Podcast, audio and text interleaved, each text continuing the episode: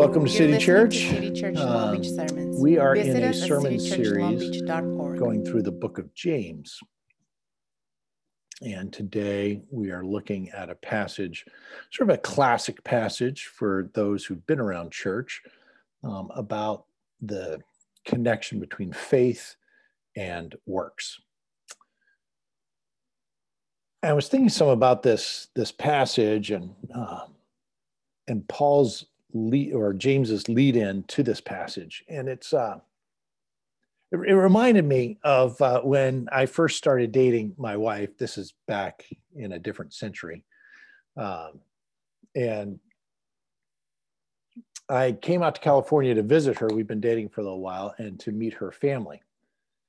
And one of the things that I immediately noticed is that her family had this really awkward uh, propensity to talk about things at family dinners that we didn't talk about growing up.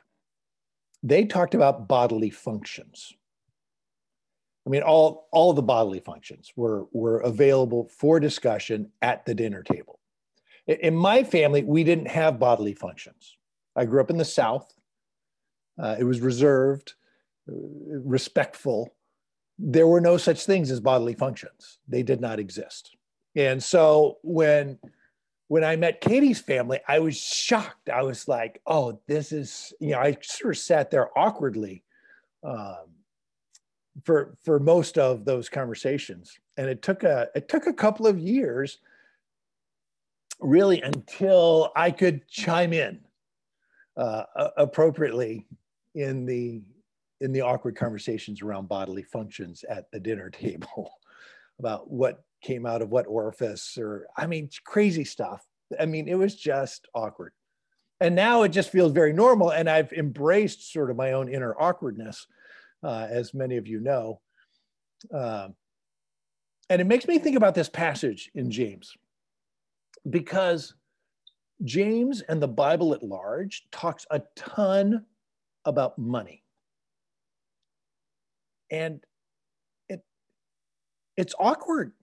It's not what polite company discusses. It talks about the poor and the rich. And last week we talked about being exploited and things like mass incarceration that James hints at and how it's tied to money and privilege. And as we get into this classic Christian doctrine around faith and works, which, if you're new um, to the to this part of the spiritual journey in terms of understanding the Bible or reading it for the first time, um, there's this tension between Christians talking about do we just have to believe God or do we have to do something? James is going to unpack this conversation, but he does it entirely in the context of money because he wants to he wants us to talk about those who don't have as much. And he wants us to think about in real ways what do we do in terms of our faith and our works with those those who are poor.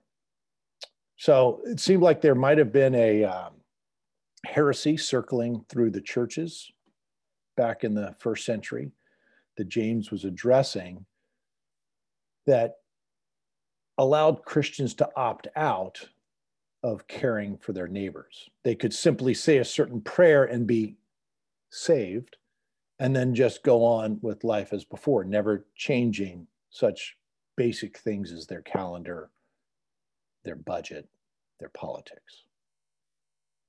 And that's a heresy that James addresses head on in this passage.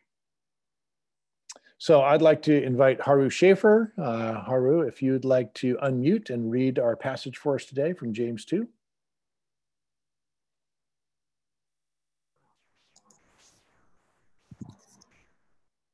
All right, James 2 14 to 24. What good is it, my brothers and sisters, if someone claims to have faith but has no deeds? Can such faith save them? Suppose a brother or a sister is without clothes and daily food. If one of you says to them, Go in peace, keep warm and well fed, but does nothing about their physical needs, what good is it? In the same way, faith by itself, if it is not accompanied by action, is dead. But someone will say, You have faith, I have deeds. Show me your faith without deeds, and I will show you my faith by my deeds. You believe that there is one God. Good.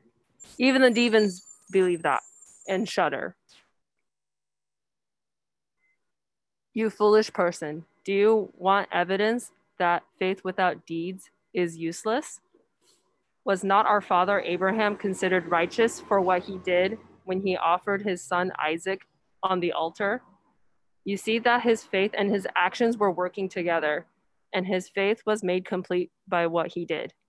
And the scripture was fulfilled that says, Abraham believed God, and it was credited to him as righteousness, and he was called God's friend. You see that a person is considered righteous by what they do and not by faith alone. People of God, this is the word of God. Thanks be to God. Thanks, Haru. Yeah, thank you so much. You know, as Bill talked about, uh, this passage is very much centered in specific issues around money, around those who have and who have not. Uh, as I start thinking about it, I, I, I think I just have this natural tendency that I, I have a tendency to sort of broaden and find other links as well. And, and so for me, I was just thinking about all the different ways that we tend to have, have, and have not. Um, in our culture, in our society, just all the interlinking issues around power and privilege. So earlier this week, I was on a Zoom call with some other leaders from sister churches of ours. So some pastors and some elders. And we were we were kind of working on a problem together. And uh, I was in conversation with one pastor in particular. But the conversation just really struck me because he was just really respectful as he was talking with me. I mean, it was just this really good conversation back and forth. He had a few questions for me, things that we've been doing as a church, that their church is thinking about doing. And so he's kind of trying to pick my brain a little bit, said, Oh, you know, maybe let's talk more later. Would love to learn from you and kind of where you've gone before this. And and this might not sound like that big of a deal to you, right? Because this is this is how people should behave, right? I mean, this is just that's just good normal behavior, right? So here's the background thing that I knew about this pastor, though, that made this interaction so just interesting to me. What I know about him is that he very much identifies, he and his church, as complementarian. And if you've been around church world at all, what that means is that he has a very um, firm ideas about how men and women should relate, uh, particularly in, in the church world, uh, and that men should be in charge. Um, not necessarily because they think men are better, but just the sense of that's how they read the Bible. They think that men should be in charge and that women should not be elders, for instance, and certainly not pastors. Okay, so knowing that, can you see how funny this conversation was, right? Where he and I were having this, this really great, respectful colleague to colleague conversation. I felt very, very much affirmed, respected, seen in my female pastorness. And yet I know that he does not really think I should be a pastor. It's so weird. People are weird. This is just strange. There's a lot of tension embedded in this. Okay, but now let's bring in another layer, which is that for so many of my friends, other women who are pastors, uh, what we will tell you is while we have these sorts of conversations all the time, and it's it's really a head trip and just a sort of like, how do we make sense of this? There's also the flip side of this kind of issue, which is 10 times more frustrating, which are all the people we know, particularly pastors, who will say that they are egalitarian. They are very much in favor of women being fully affirmed in every position of leadership in the church, just yay, you know, girl power. Um, these are the words that they speak. And yet, we often end up in conversations with them where we do not feel affirmed and we do not feel respected. We're in meetings and our ideas are just, they go unheard until they're repeated by another man in the room. Uh, and we're on staff in their churches, and somehow, just magically, all the men have the title of pastor and all the women have the title of director in their area of ministry. These egalitarian pastors, loud and proud egalitarian pastors. Um, somehow it just happens that they always take the men out to lunch you know and and after work drinks and that kind of stuff where they kind of talk shop and make all the decisions in those casual sorts of way and somehow we just aren't this is my favorite story uh, a staff team i was once on we decided to do a, a leadership kind of, you know, the leadership team was going to go have kind of a bonding experience by going and being part of a big conference that was happening in the area. It was going to be over the course of multiple days. And while it wasn't super far, you know, not far enough for getting a hotel room or anything like that, it was going to be a decent drive with traffic and stuff. So the one other woman on the team with me, she initiated to say like, "Hey, let's work out our carpool," you know, because there's going to be such horrendous traffic um, to uh, to fight and the pastor just i mean it, it, you could just tell it just he was like well oh actually you know i've already worked out a place to stay for you know the other guys on the team like we we figured out somebody to stay with you know so we'll meet you down there this was our our bonding experience on this egalitarian staff team. Um, there's the weirdness when somebody acts in a way that we say oh yeah that's that's awesome. And yet and yet there's okay but they don't actually have the belief system that we would maybe like for them to have.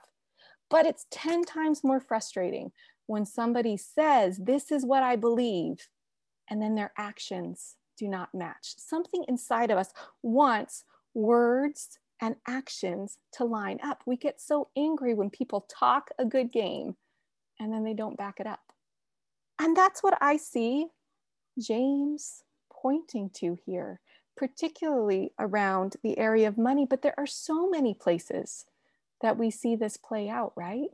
Like I, you know, yes, I experience this um, in the area of my gender.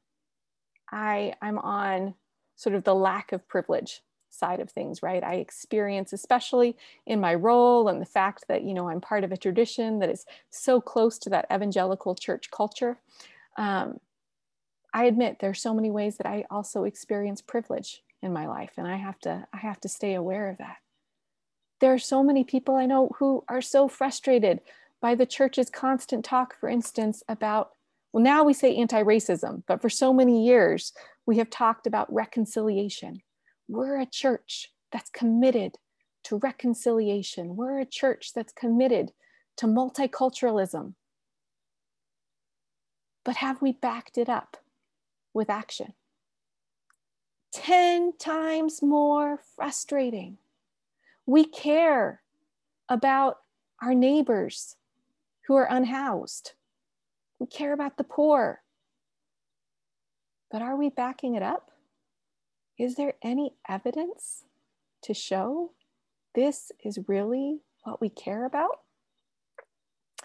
Jesus talked about it in terms of fruit he said that we will we know a tree by its fruit a good tree has good fruit a bad tree has bad fruit where is our fruit pastor rich villodas says it this way the troubling reality is that believers can be deeply committed to being christian without ever being deeply formed by christ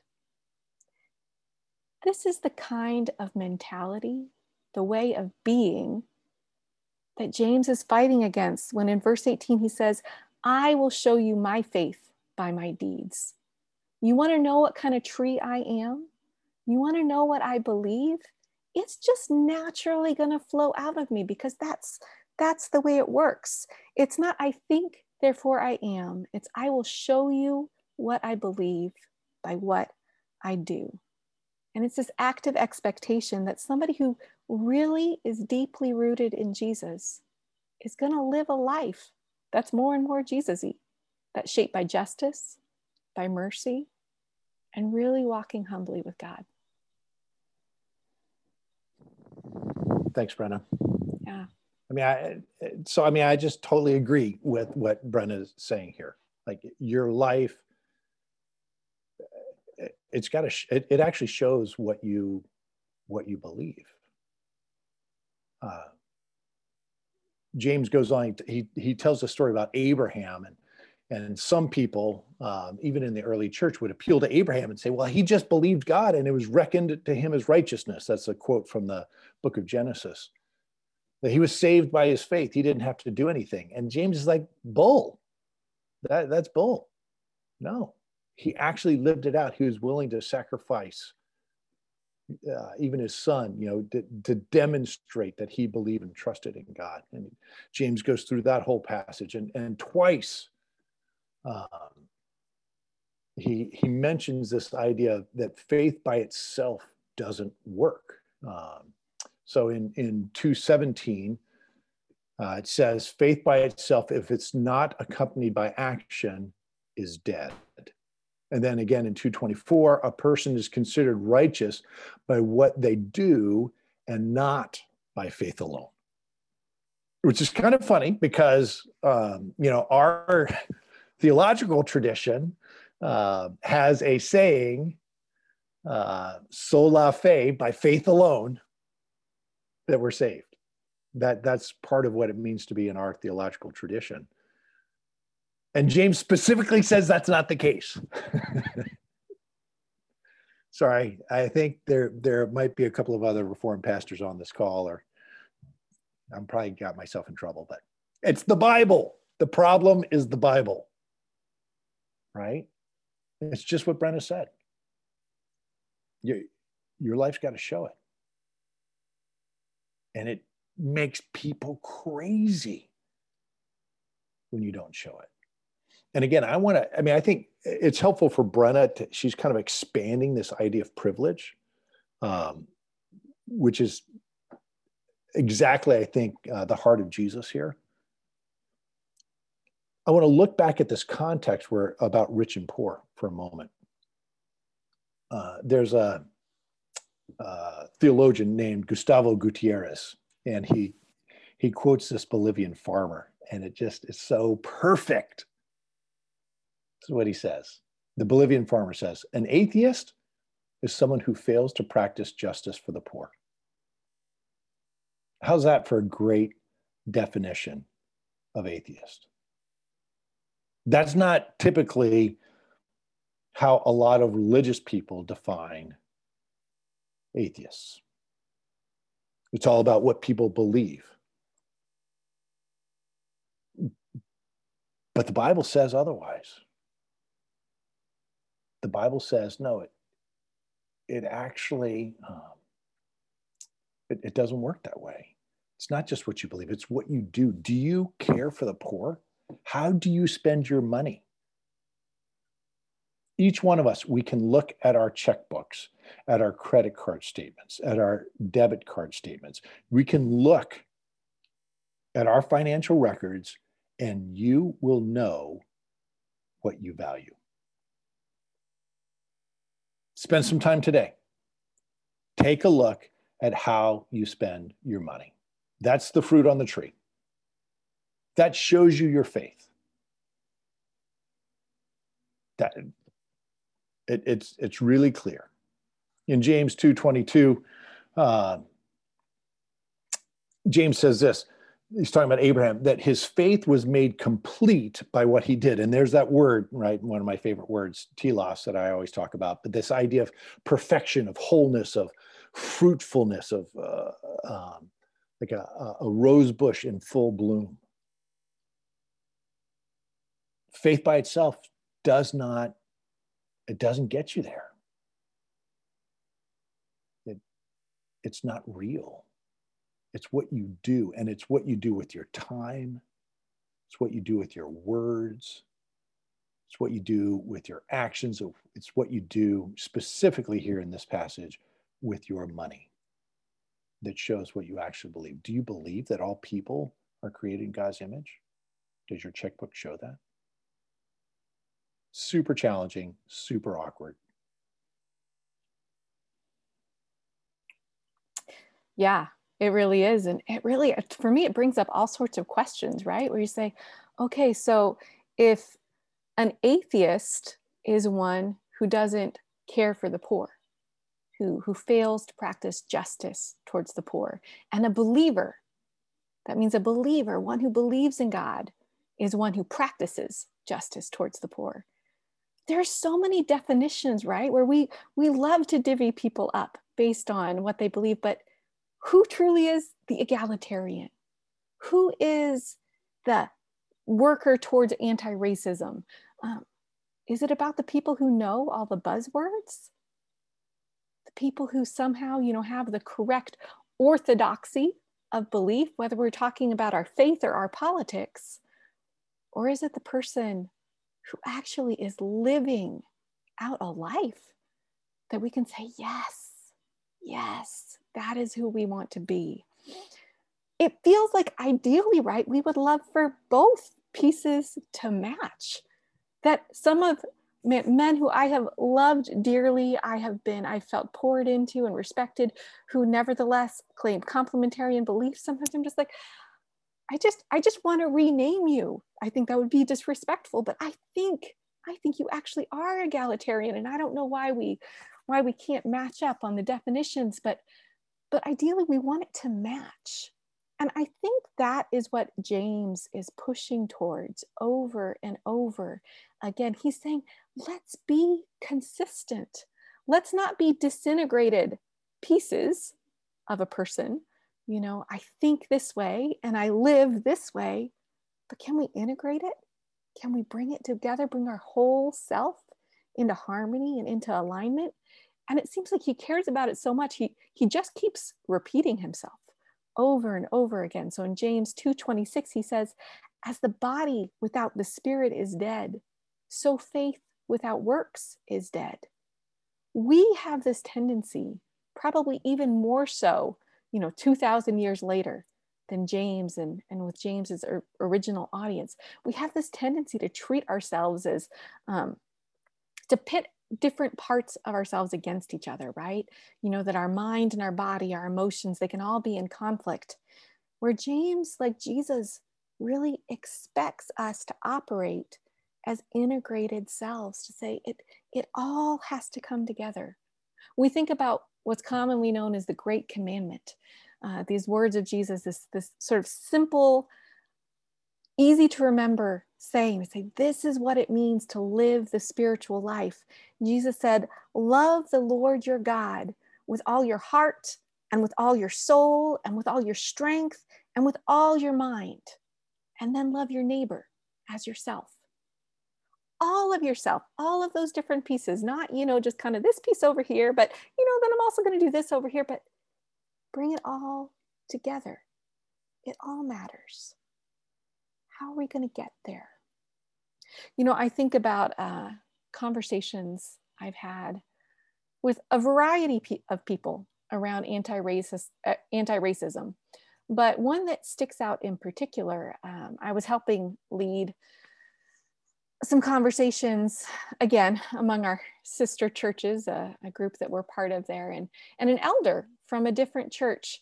He was really trying to engage the process, but you know he was it was difficult for him this whole this whole conversation and so he and i were having kind of a one-on-one conversation about what made it so difficult for him to join in this anti-racism conversation that we were having as churches and and what it came down to um, what i took away is that basically he just he didn't understand he really felt just like why do people insist on injecting so much emotion into these conversations he was really bothered by how emotional it got and how I, as a leader, and other leaders insisted on creating real space for the emotional work of anti-racism conversations. And what he he told me, and I actually wrote this down because it it just grabbed me, um, was that what he was hoping is that as a community we would be able to get to a place of impersonal dispassionate, abstract conversation. That to him was the goal of all of our work together. And I remember just looking at him saying, I don't agree with that goal. that is not my goal in this conversation because I don't think that we are disembodied heads. Uh, I, I don't see that as being healthy for us as a community. And so, what you're perceiving as weakness, I actually see as an invitation to you to come and to bring your full self into these conversations because you are more than just your mind. Uh, and if we're going to get anywhere here, we're actually going to need to engage our full selves. Now, here's what's interesting is that I bet for a lot of us, that just felt really obvious. As soon as I, I started describing the way he was talking to me, you're just like, that is not the goal. So often, when we as a church have these conversations, we hear some things reflected afterwards um, that are actually, it's not because we're bad, it's just because this is how these things worked. How these things work.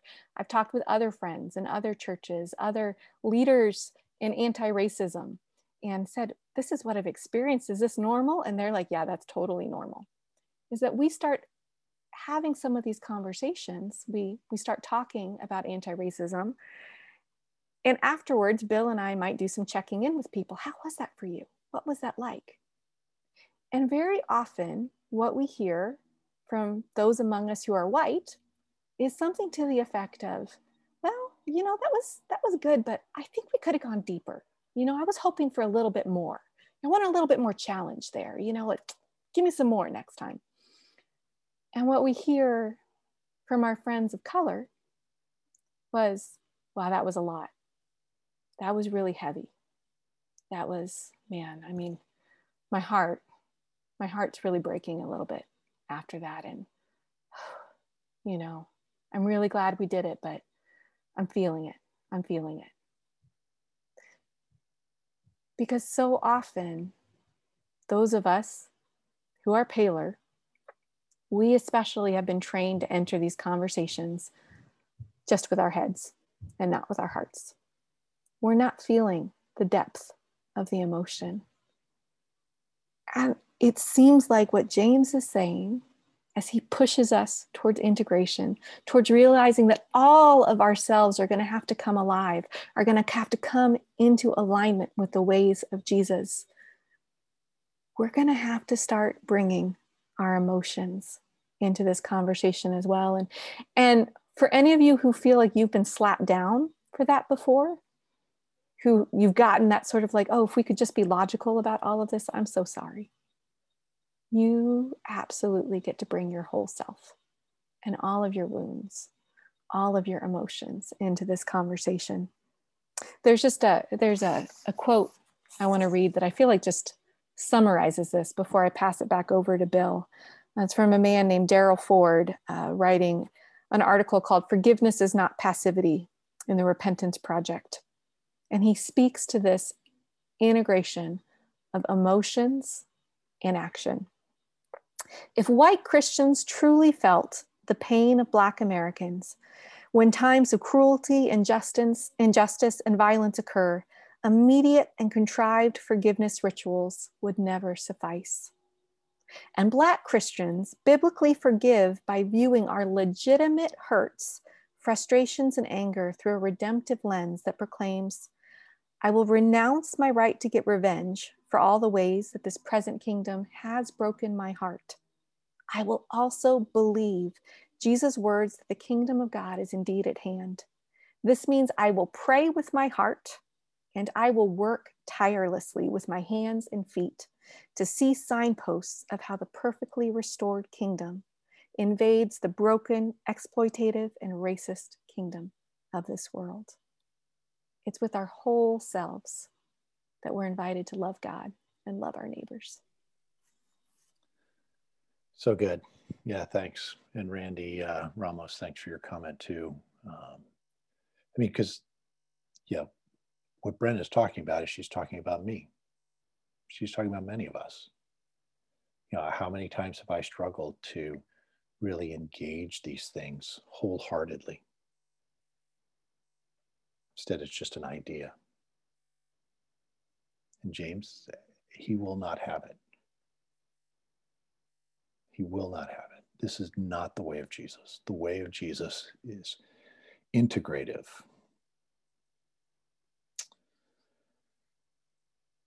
Really appreciate that, uh, Brenna. Um, uh, so here's this this idea that it's that personally we're, we're called to integrate our whole selves on the on the spiritual journey, right? Um, we're also called to do it in community so there's there's individual wholeness on the journey but there's also communal wholeness because we need each other uh, to, to understand to listen to, to heal and i want to circle back um, in part just because it's what god's been really speaking to me about a lot lately and it just ties in so directly with james around trying to think about money in new ways trying to uh, hear what God's saying to me and Katie about our finances. And it, and it really ties into the to the scripture passage today because the context. So I want to circle back around to this idea that as a community,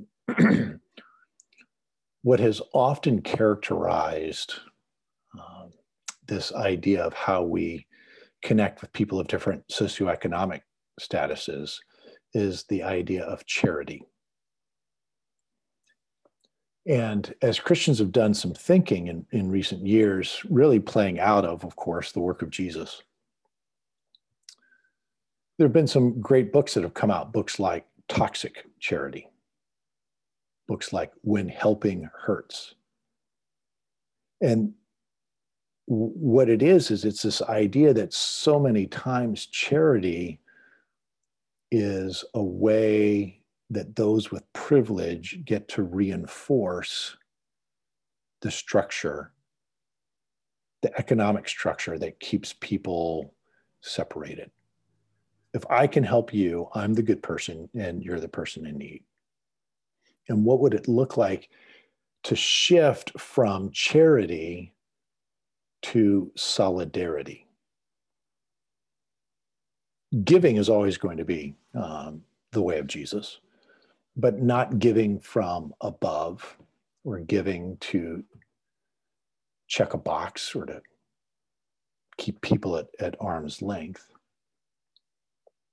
but to actually work together with people, to be in the trenches together, to feel it together. Like the quote that Brenna read, particularly around black and white, some of those tensions. Um, what if we integrated better.